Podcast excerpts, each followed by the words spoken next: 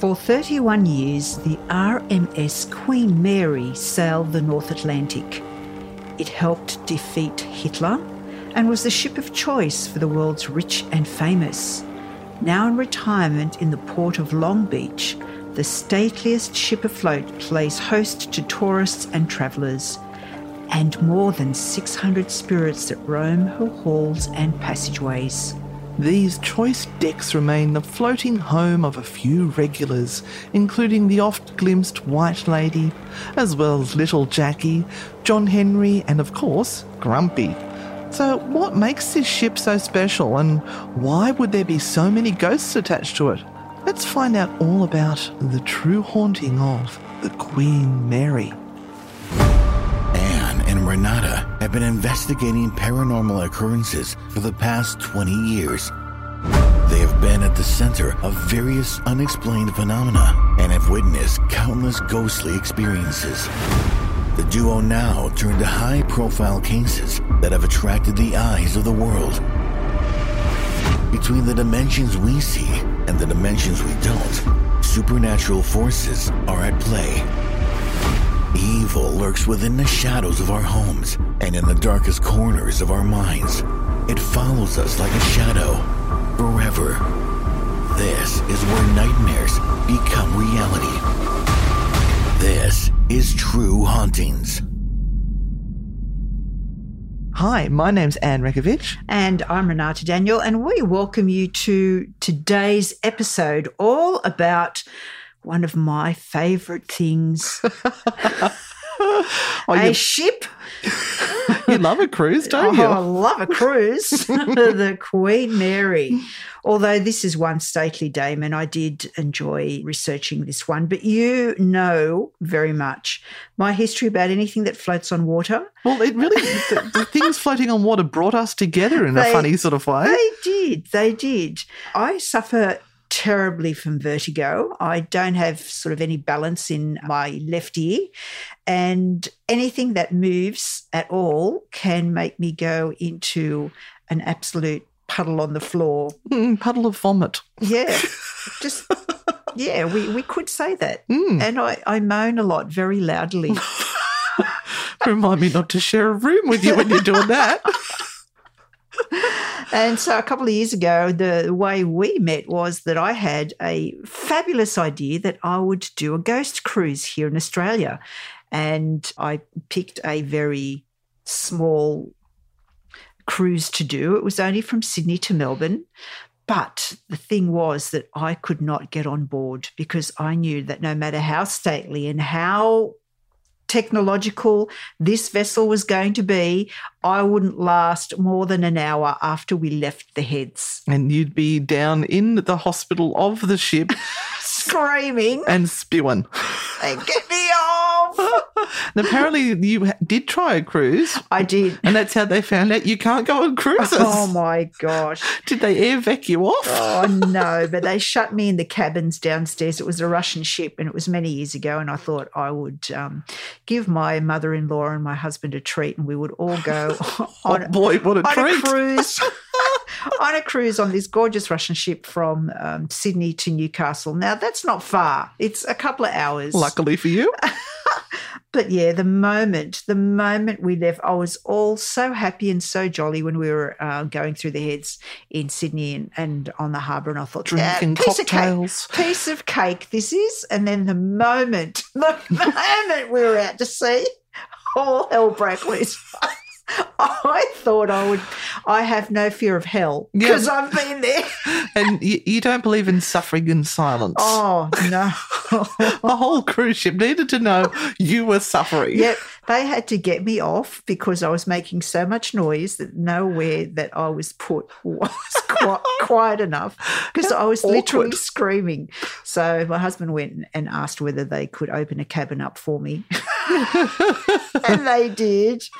And so I spent the rest of the time down in that cabin with a bucket and being extremely noisy. Yeah. Oh my but God. because you couldn't get on the cruise ship, Yeah, you I had to you find to. someone. First person wasn't available, and then I got second shot, which I was quite happy about. So thank you, Beth, for saying no. yeah, but that's that's actually how we actually started working together. Because I did such a good job for you, didn't I? You did. I did. You did. So, but how about we get back onto the Queen Mary and Okay. tell our listeners about the ghosts and uh, some of the history about this amazing, amazing ship.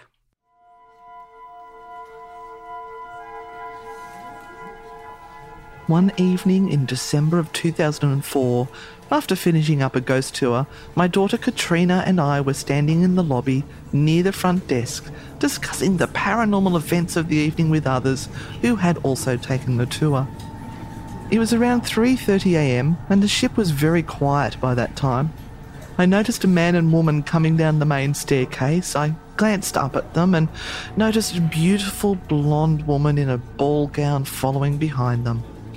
She was very pale, but I found myself captivated by her beauty.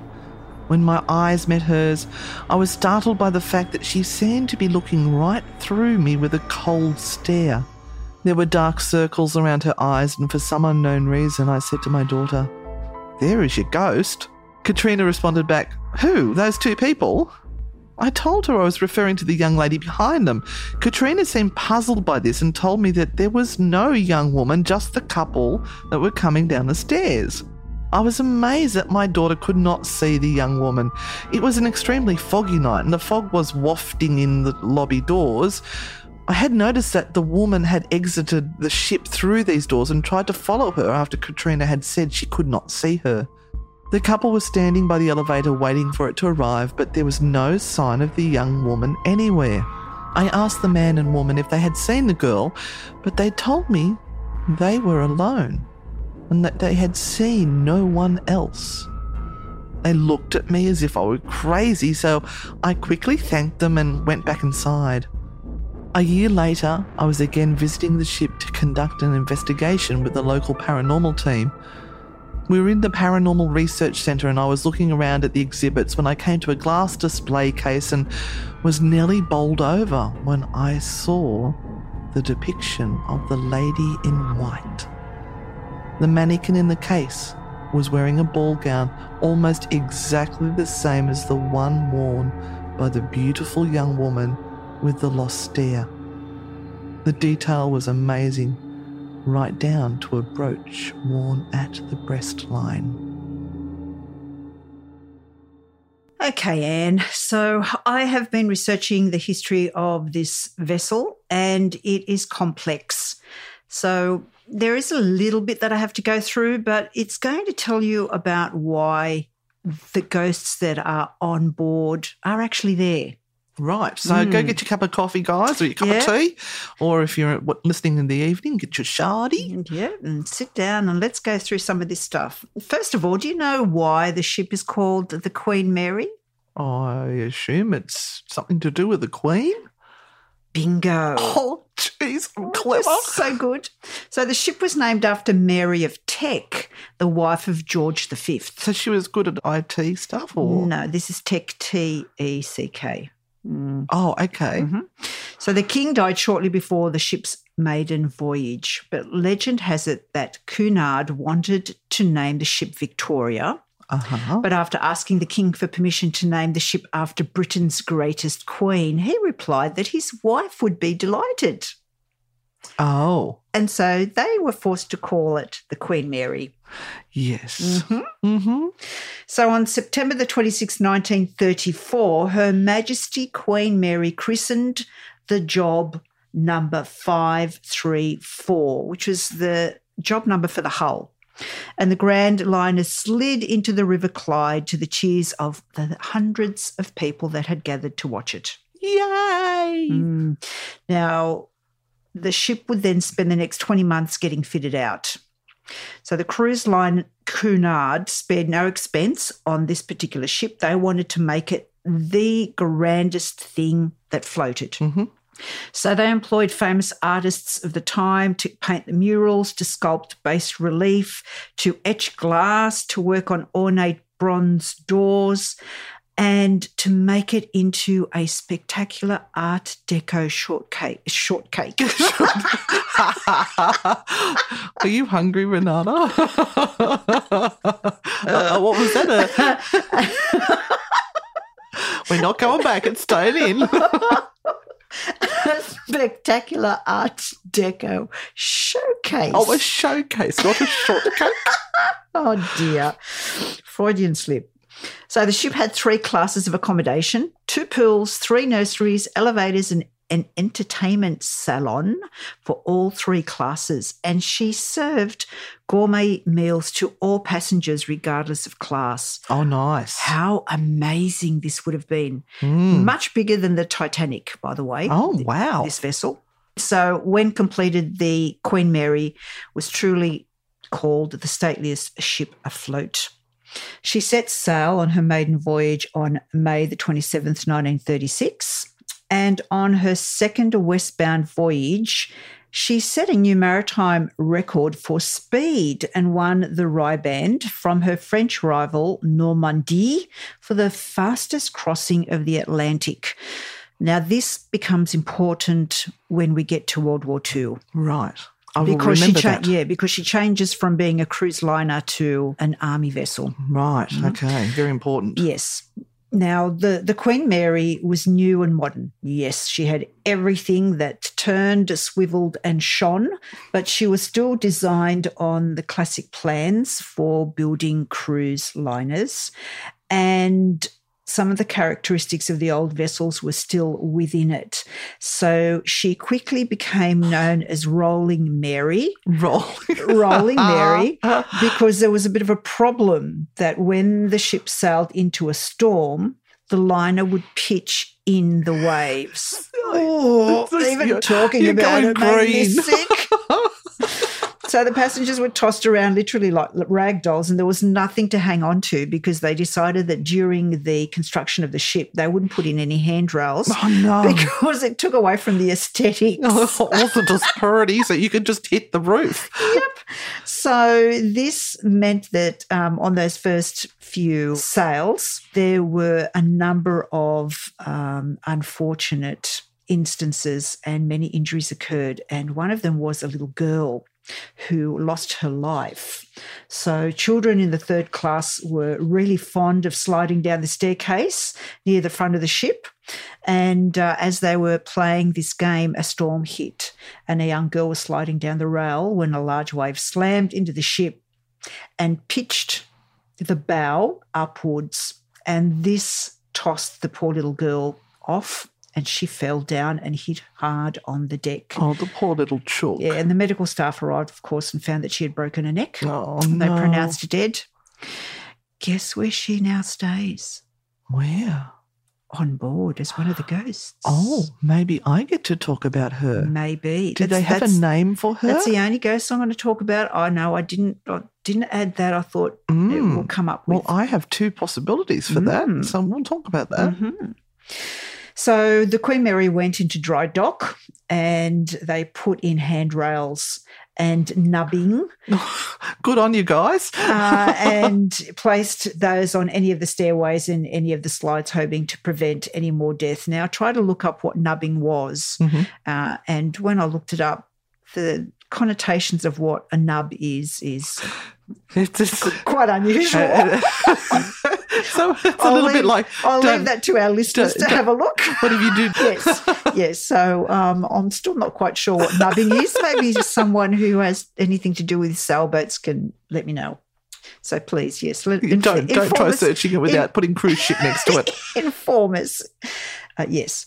Uh, so the ship saw lots of celebrities like Clark Gable, David Niven, Cary Grant, Greta Garbo. They were all buying tickets uh, to be on board. Now, some of you are probably not even old enough to know who those people are, but they were the real Hollywood stars in Yeah. the 40s and 50s. Renata knows them well. I know.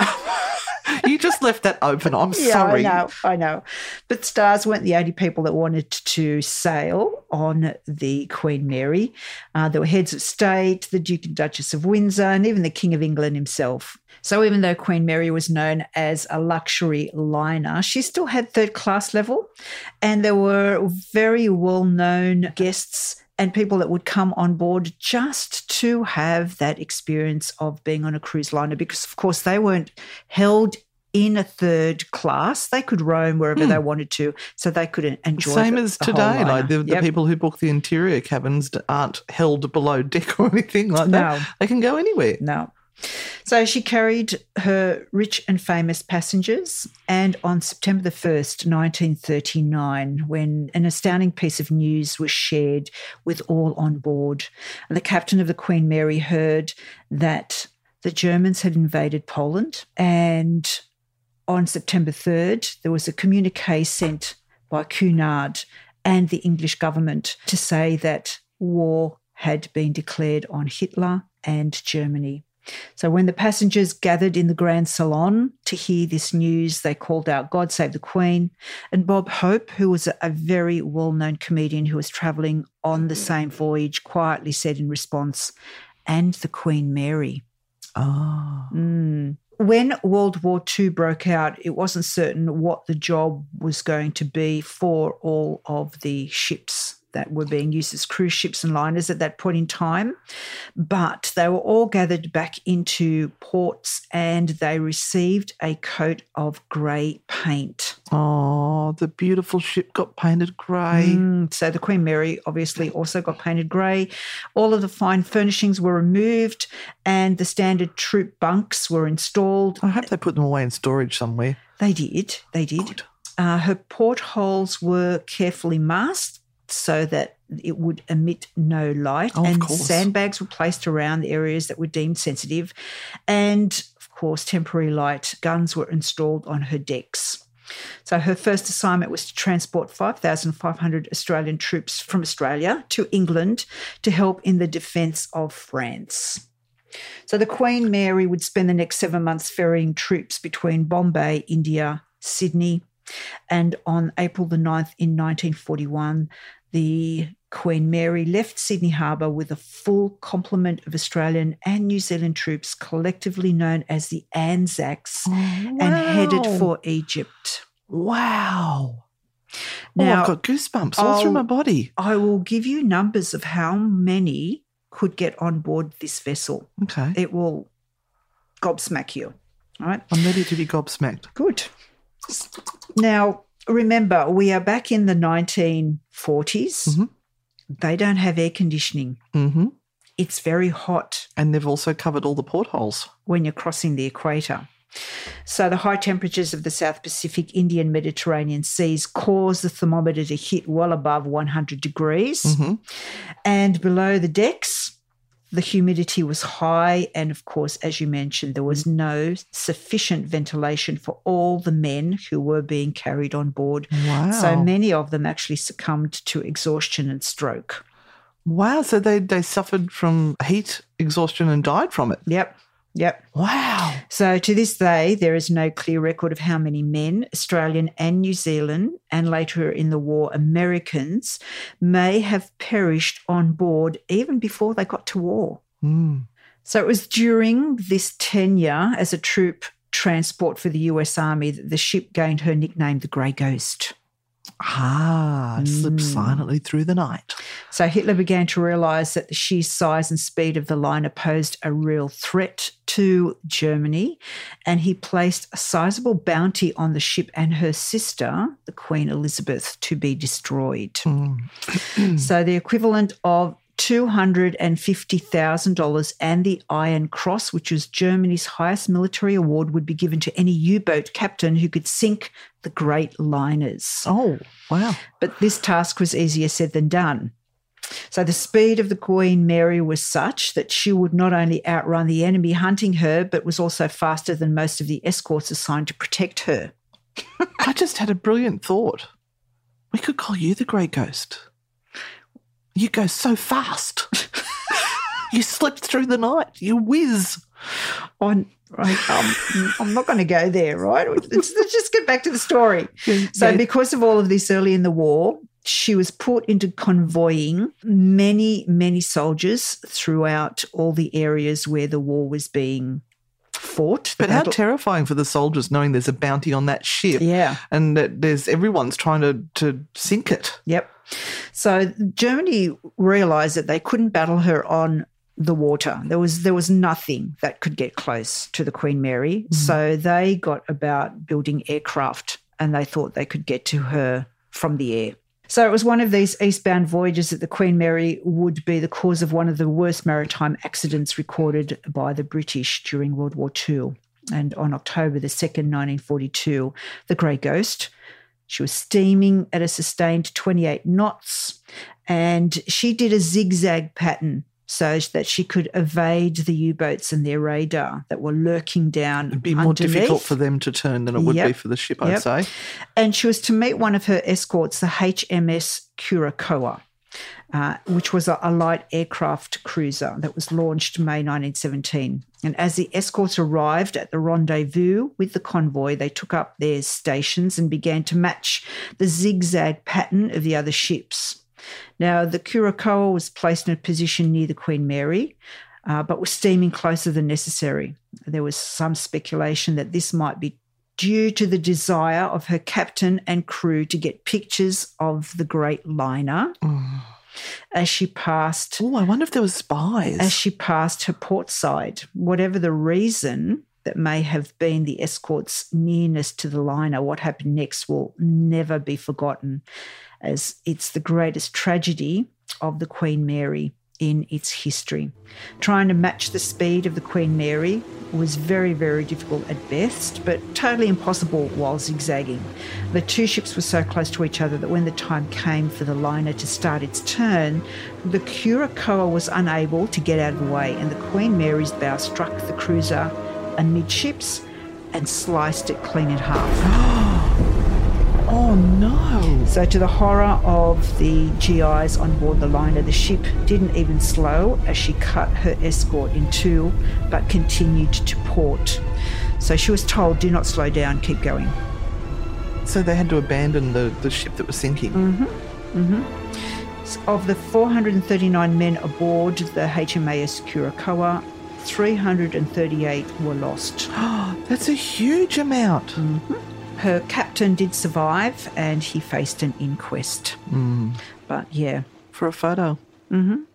it wasn't only the fact that the Queen Mary sliced the ship in two, the propellers went through after that. So the Queen Mary's propellers. Yes.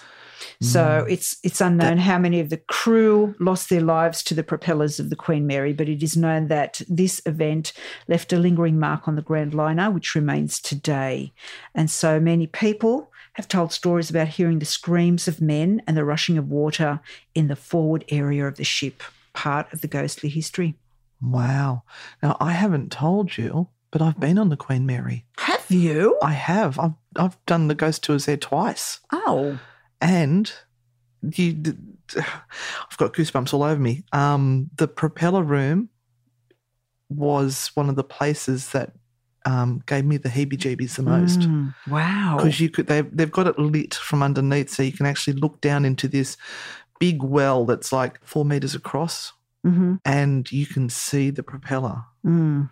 and i vaguely remember them telling stories about how people would have been chopped up and killed by that propeller and oh it my was goodness. there was high EMF in the area as well. I do Mhm. remember that because I had my trusty K2 that was in Mhm. my very early years of investigating. Mhm. Never, Um, never go anywhere without one. I'll never go without K2.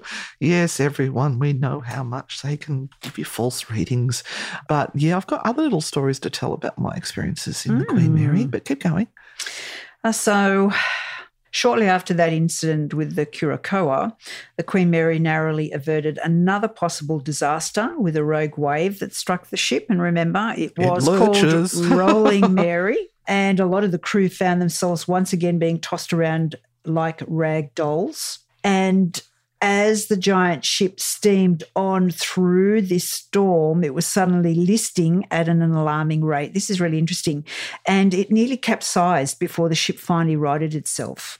So, witnesses have stated that the wave reached a height of 92 feet which caused the Queen Mary to list 52 degrees, three degrees shy of sending her to the bottom of the Atlantic Ocean.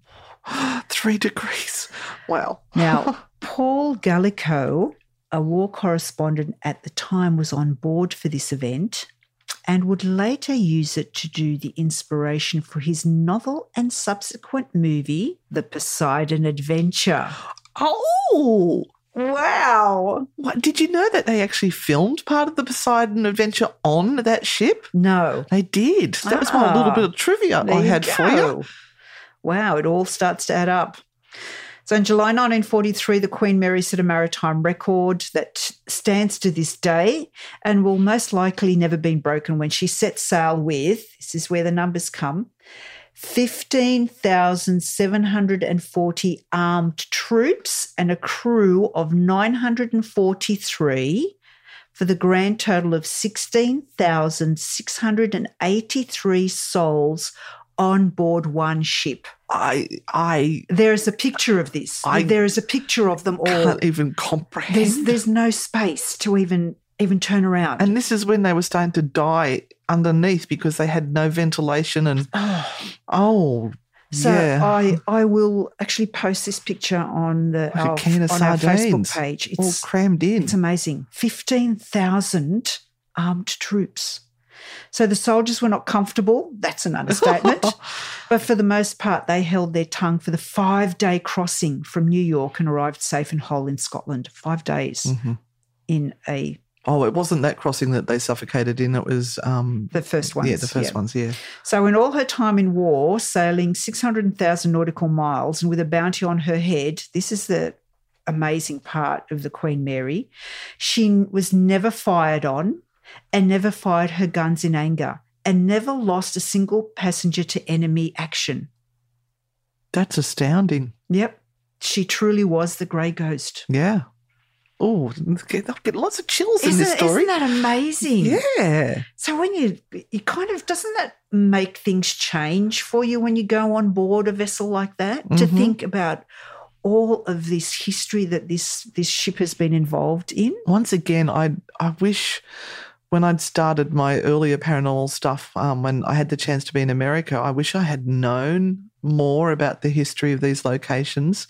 Um, I think it made it more astounding for me. Yeah. Yeah. So the Queen Mary after the war, obviously, what she used to do was she used to transport repatriated soldiers back home. So she did that for quite some time Mhm. and was taking repatriated soldiers from one place to another and reuniting them with families. So that was kind of a little bit of goodwill work. Hopefully, they didn't cram them in as Yeah. tight as they did before. But then there was this thing of, well, what do we do with her now? And one of the thoughts was actually to sink her. Oh no! Um, and yeah, they they ended up doing a, a like a lottery, a tendering, Yeah. and she was purchased for three point four five million dollars, and uh, was to be permanently docked at a new floating maritime museum that was associated with Jacques Cousteau. oh yes, I had a little bit about that too. Yeah, there are a couple of things that went mightily wrong there. Yes. Yeah. So I might leave you to talk about that. But now, I guess what we know of the Queen Mary is that she has a new career, and that is of a tourist attraction. And that started in 1971, um, going back to Jacques Cousteau's Museum of the Sea.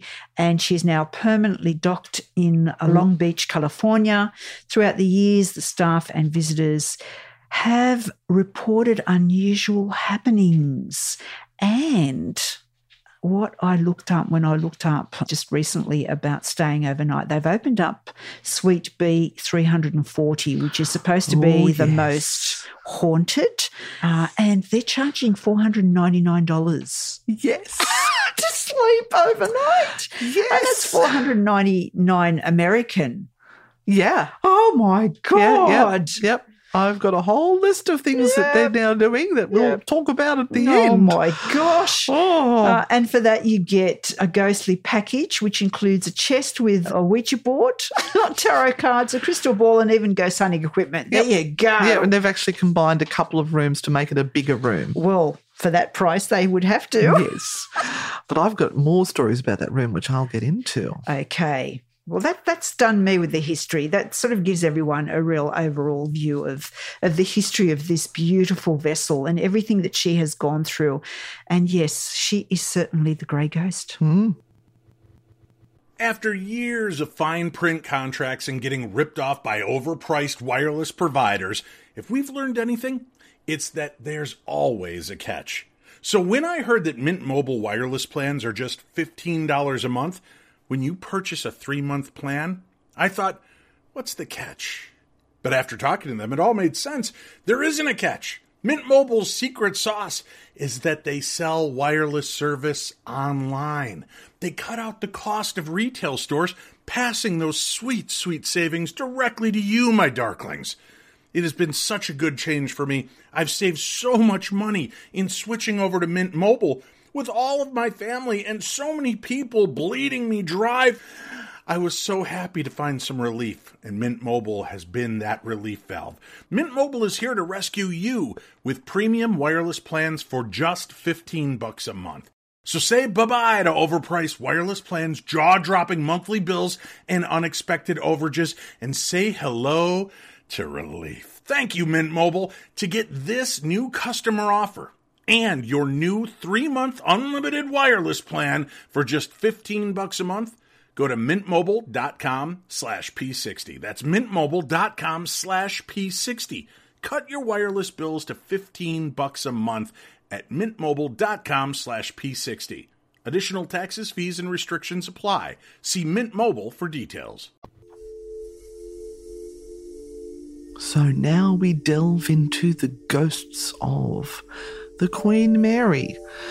And it was actually voted as one of the top most haunted places in America by Time magazine a few years back, which of course then brings out all the ghost hunters to come on board and experience what's happening. Mm-hmm. And the ghosts that they report that are still hanging around is an engineer who died in the ship's engine room, Lady in White, various children, including the first class pool. Although at the moment they don't take you into the first class pool anymore, they just stand at the door and tell you about the ghost. And she is one of the most notorious ghosts, so I'd be pretty pissed if I didn't get to go in there. I wonder why they don't take you in. They're renovating the pool. All right. They're actually going to, I think, going to renovate it and bring it back so people can use it. And I'll get into the pool shortly, but some of the things that have been reported, right? The ghosts and violent noises are reported in the boiler room. Mm-hmm. Right now, the reason for this is that there is a documented death of an 18 year old who was severed in half by a heavy door where he was trapped.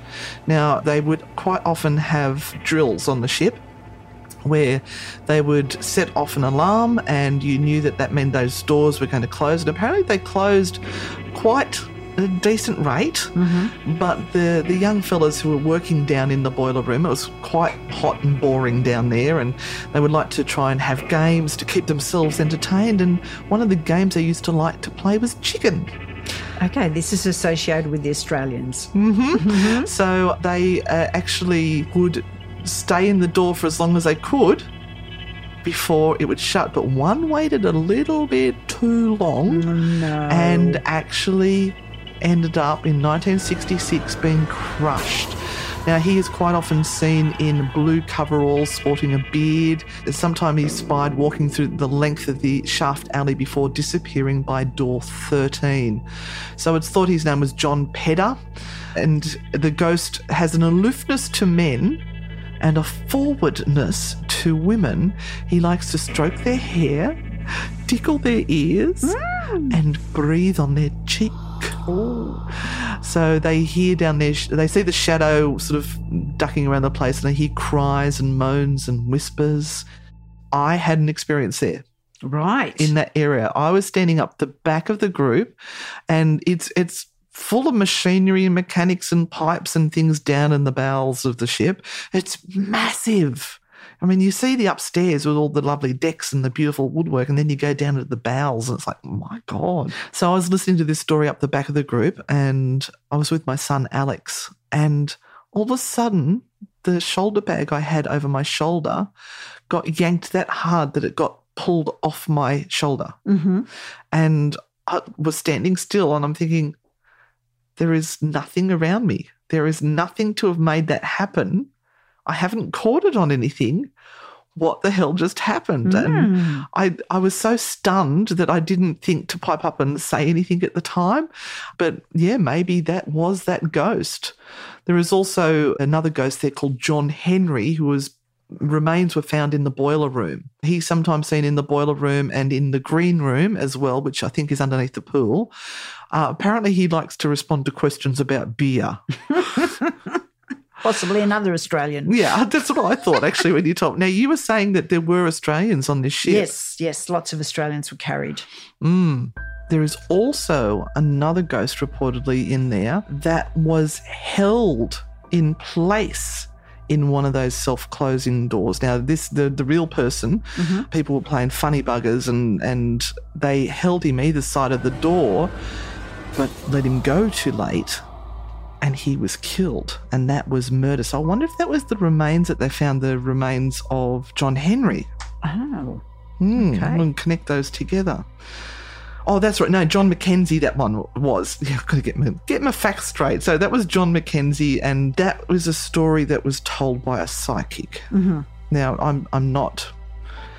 I am rolling my eyes a little bit. That is a personal experience for one person, which now has become a legend. Or one of the most famous areas is the first and second class swimming pools.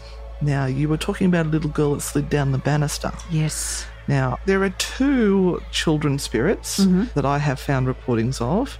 Now, one is Little Jackie. Now, Little Jackie is probably the most famous. The actual first class swimming pool has been closed for more than three decades, but this young girl, Jackie Corin, uh, her name is, was discovered in 1991 by Peter James. Now, he's quite well known for his work, and I think Ghost Adventures actually did an episode with him there because he was that well known for his work on the ship. I know I read a book um, while I was doing my research, and the writer also tells a story of the fact that he spent um, some time working on the Queen Mary doing investigations and one of the major ghosts he was in contact with was Jackie. Yes, and this is the, the same one. So uh, apparently he discovered Jackie in the Royal Theatre and he was there with the camera crew and he asked who she was and there was an audible reply caught on the camera, meet me in the other pool.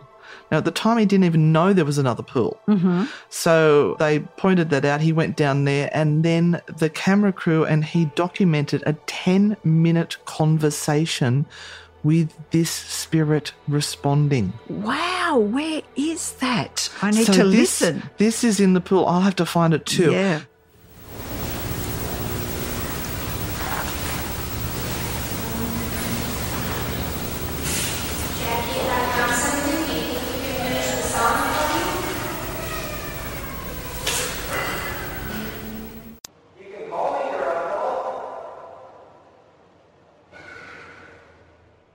So many people who have encountered Jackie say that she's quite playful and she likes to play peekaboo.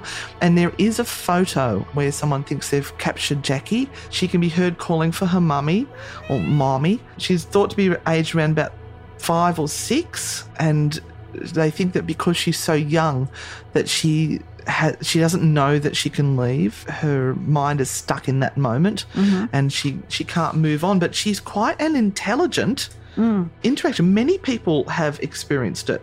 Mm, I've I read when I was reading that she she loves to talk.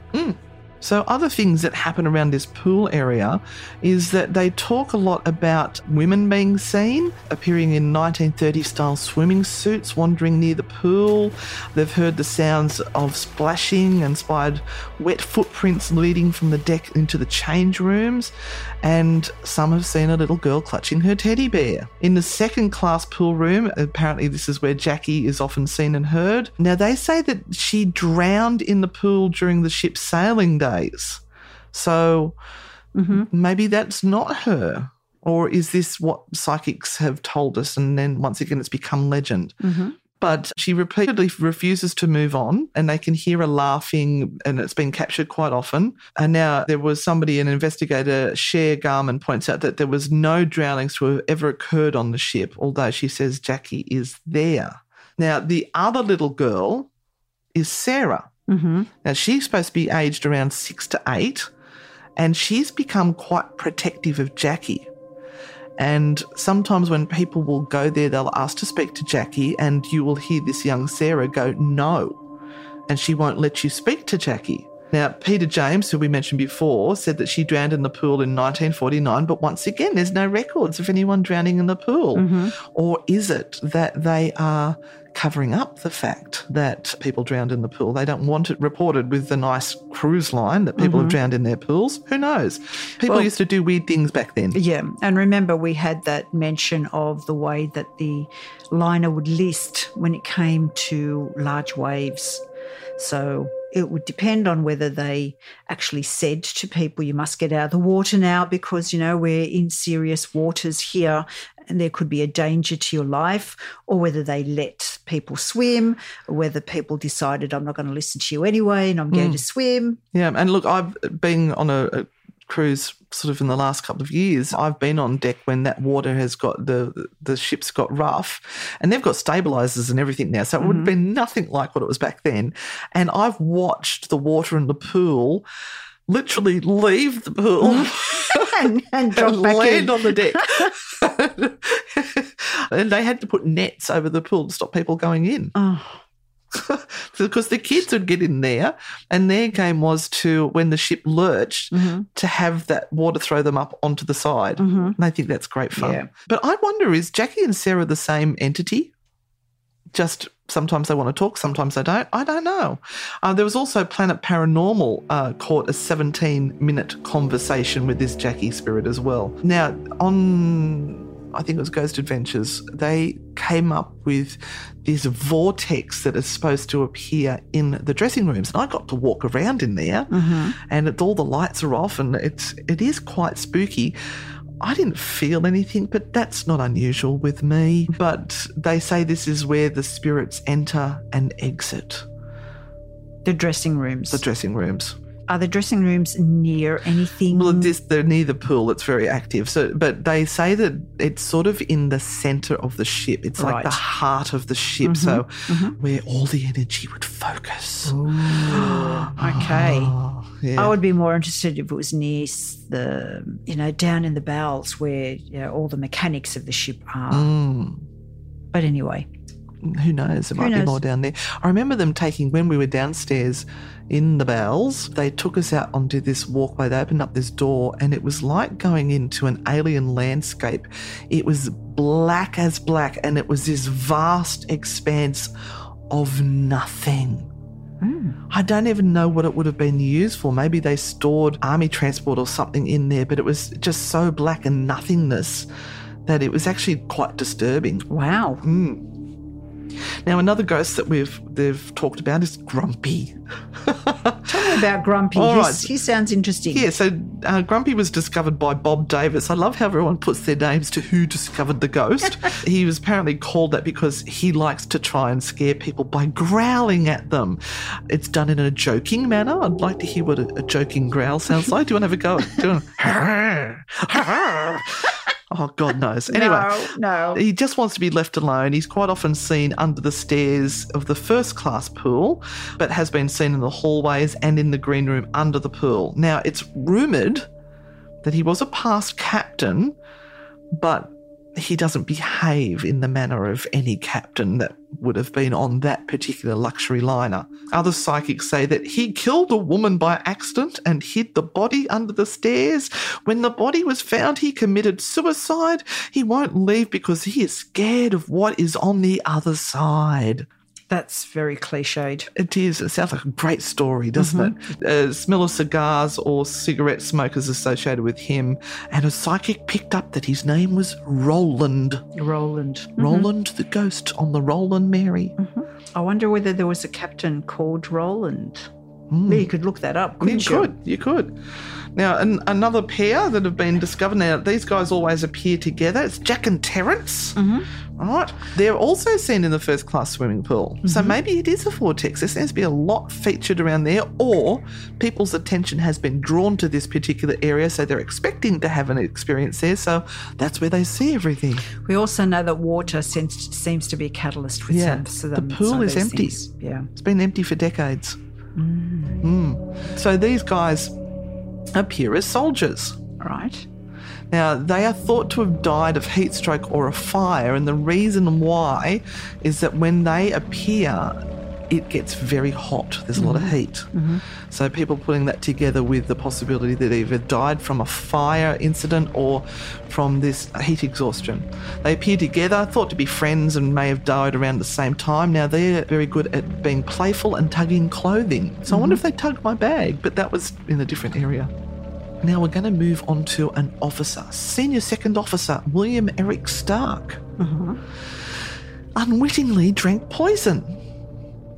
I've heard this story. Yes, it's on one of the podcasts. Yes, so he invited two new crew members to his cabin for a drink.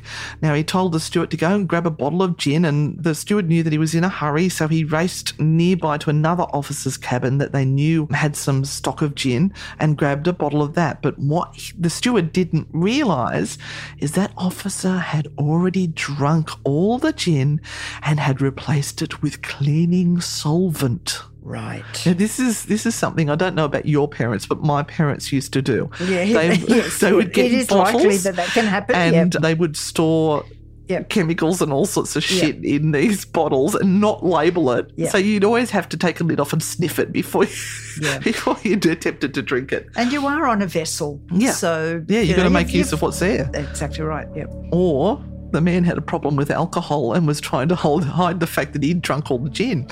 Anyway, that's hearsay. That's not truth. I am not putting that down as something I can get sued over. Anyway, so replace it with solvent. So when he poured it, the others have said to him, Don't drink that. That's not gin. And they put a twist of lime in it. But he did it anyway, mocking them, saying, Oh, don't worry, it's fine.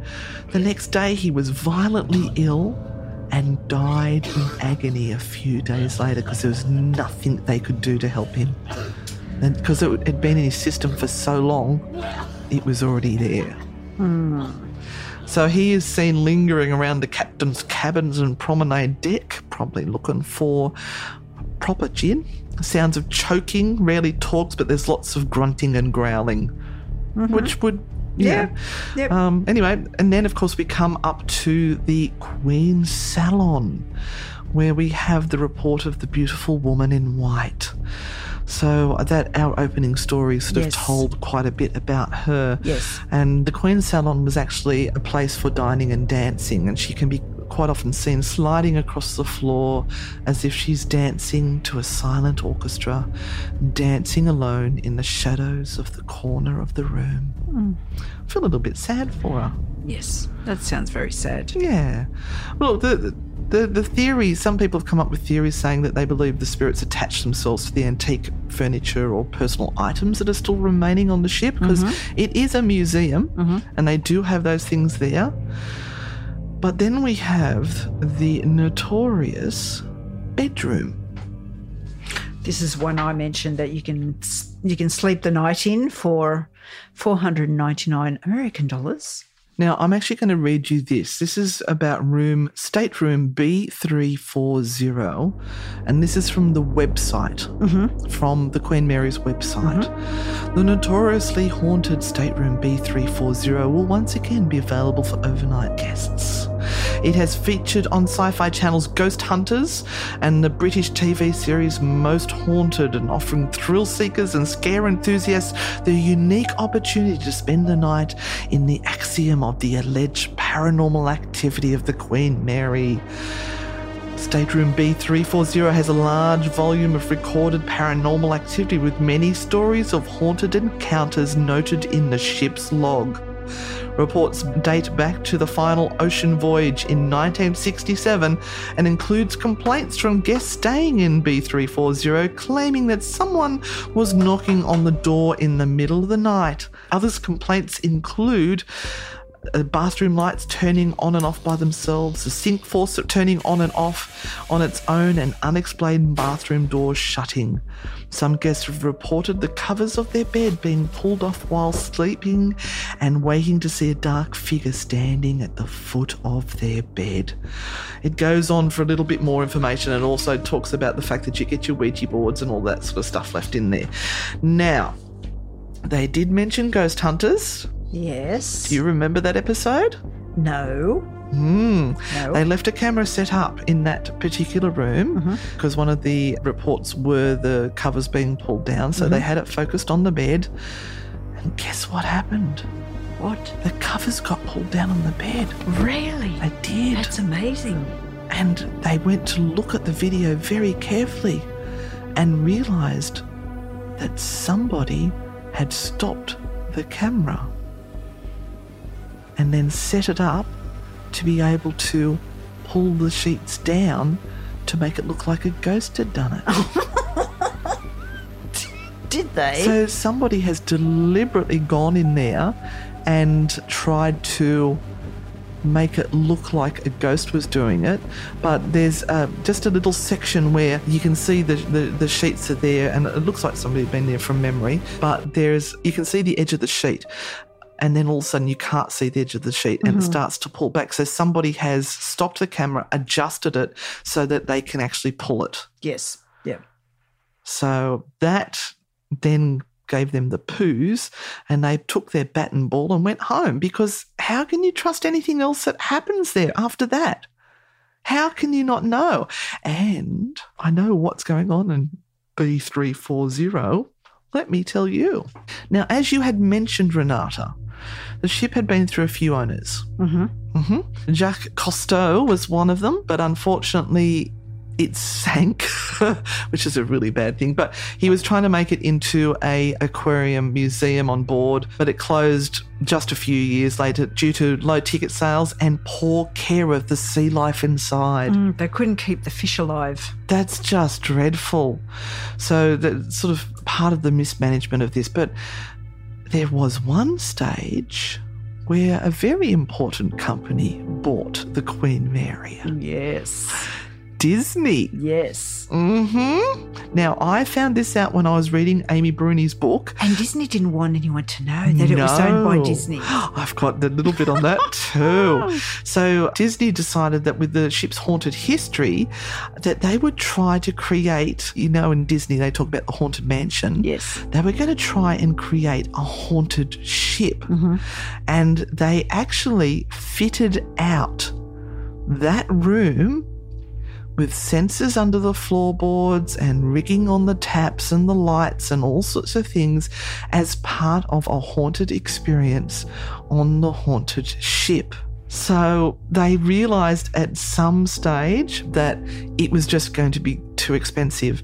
But there are other rumors that the actual I don't know, we'd call them council here, must have had too many caveats in their contracts. Maybe they got a bit greedy with the thought of Port Disney theme park coming in there and it all fell to pieces. And Dis- Disney went, well, stuff you, we'll mm-hmm. take our bat and ball and go home. Mm-hmm. But are these items still there? Possibly, Right. which could explain why you hear creaking floorboards mm-hmm. and taps turning on and off mm-hmm. because that is exactly what used to happen. Now, there is someone here who's talking about this.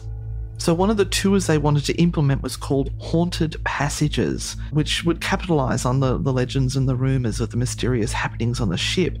Now, this is Todd James Pierce that's reporting this. He said the tour took you to areas where people were murdered, crushed, drowned, or otherwise died during the passage. The then unused room where Disney installed the Haunted Mansion style effects, which was room B340, that's where you would experience floorboards would creak, faucets would turn on and off, disembodied voices would sound, and spooky things would appear in the mirrors.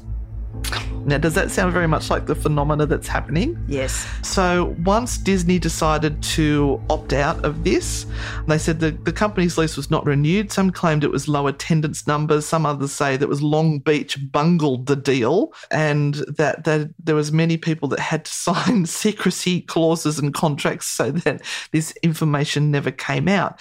But room B340 was then locked up to not be used because it was rigged with all this stuff. Mm-hmm. But because so many people had signed contracts saying they weren't allowed to talk what was happening in the ship, the legend started that there was a haunting in this room. And so now we've reopened the room and we're charging a bomb to stay in said haunted room So, would you trust that anything in there was paranormal? But you might be guaranteed of getting a haunting. I have read, and I can't remember what team it was that went in and they stayed the night. I know it's on YouTube because I watched it. Mm-hmm. And they were there for two nights and they said nothing happened. Yeah, well, I've I've actually gone into here and found some really interesting information from some seasoned paranormal investigators that I quite respect and like myself. Even though the haunted attraction at the Queen Mary is long gone, the memory remains. So over time, these memories can turn into legend, stripping away the fictional origins one retelling at a time, and eventually legends can turn into actual hauntings. Mm-hmm.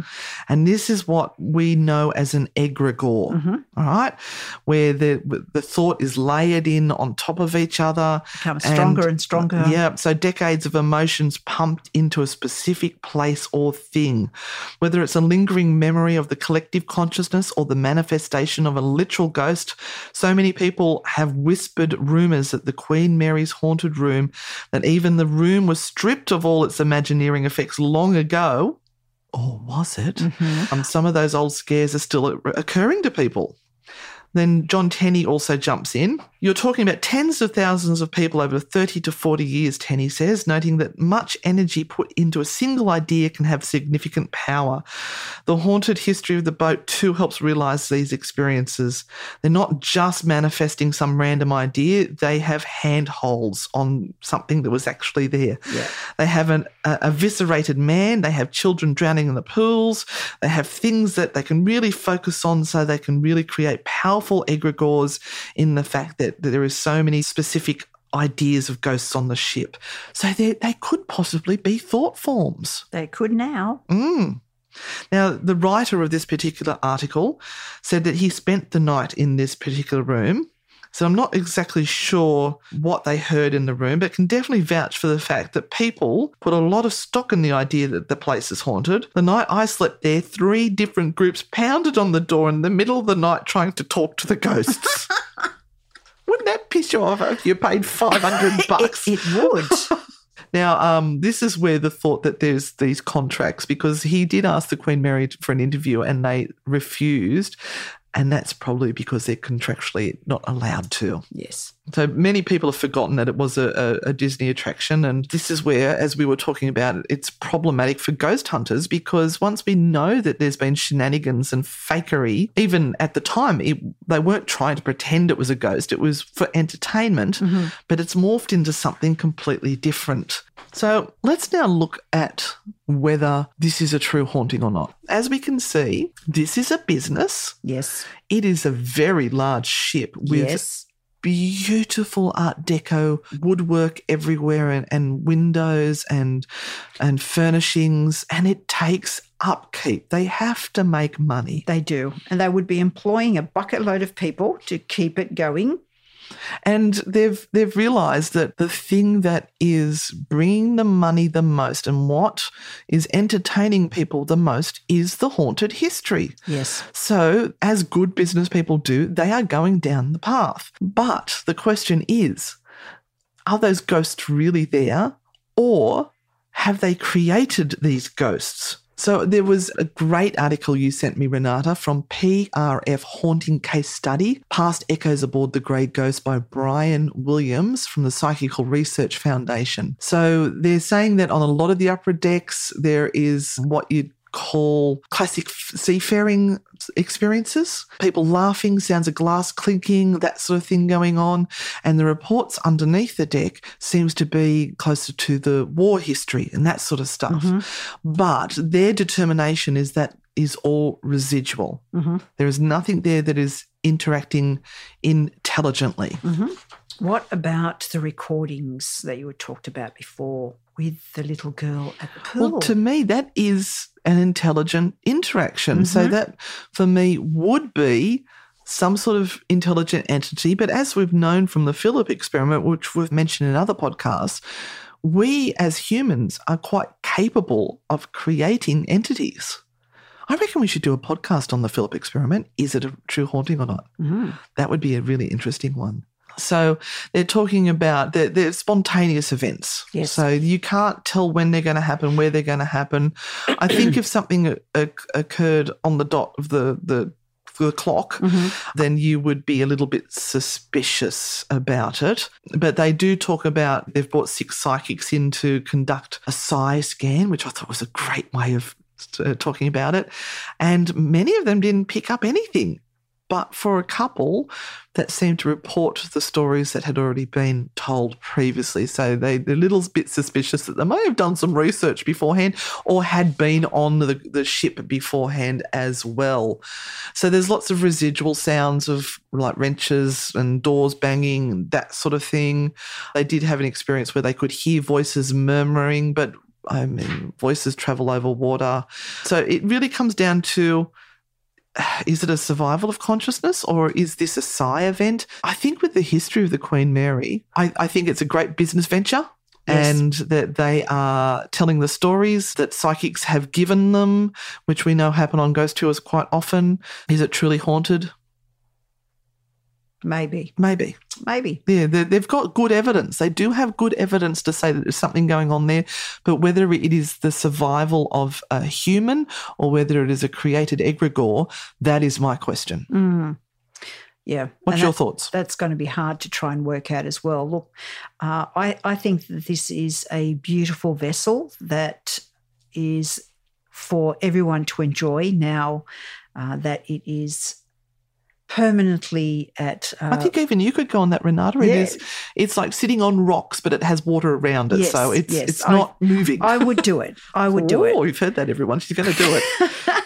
I would do it from the point of view of just being on something that really doesn't exist anymore because those cruise liners like that don't exist. Mm. Going into that time zone of the Art Deco furnishings and the, the beautiful finish to all of the items there on the cruise ship. And I'd enjoy to see whether there would be a connection that could be made. Or I'd- maybe, I'd maybe a enjoy that time experiment. slip. A time slip. Could be. Now, there's a possibility. Yeah. Oh, that's another whole episode. But we have to leave that one open, I think. Yep. Is it a true haunting or not? Possibly. There are remnants of. There's certainly Past. residual. There's certainly residual. Yeah. Um, Anyway, I hope you've Let's all see, enjoyed. Hope you've enjoyed this episode of True Hauntings. Don't forget to please like, subscribe, and do whatever it is those podcasters tell you to do to help us keep presenting more episodes of True Hauntings. Thank you for listening to this episode of True Hauntings. If you like the show, give us a five star rating and leave a review. Subscribe on Apple Podcasts, Spotify, or wherever you're listening right now. For more on Anne and Renata, follow at Anne and Renata on Facebook, Instagram, TikTok, and YouTube.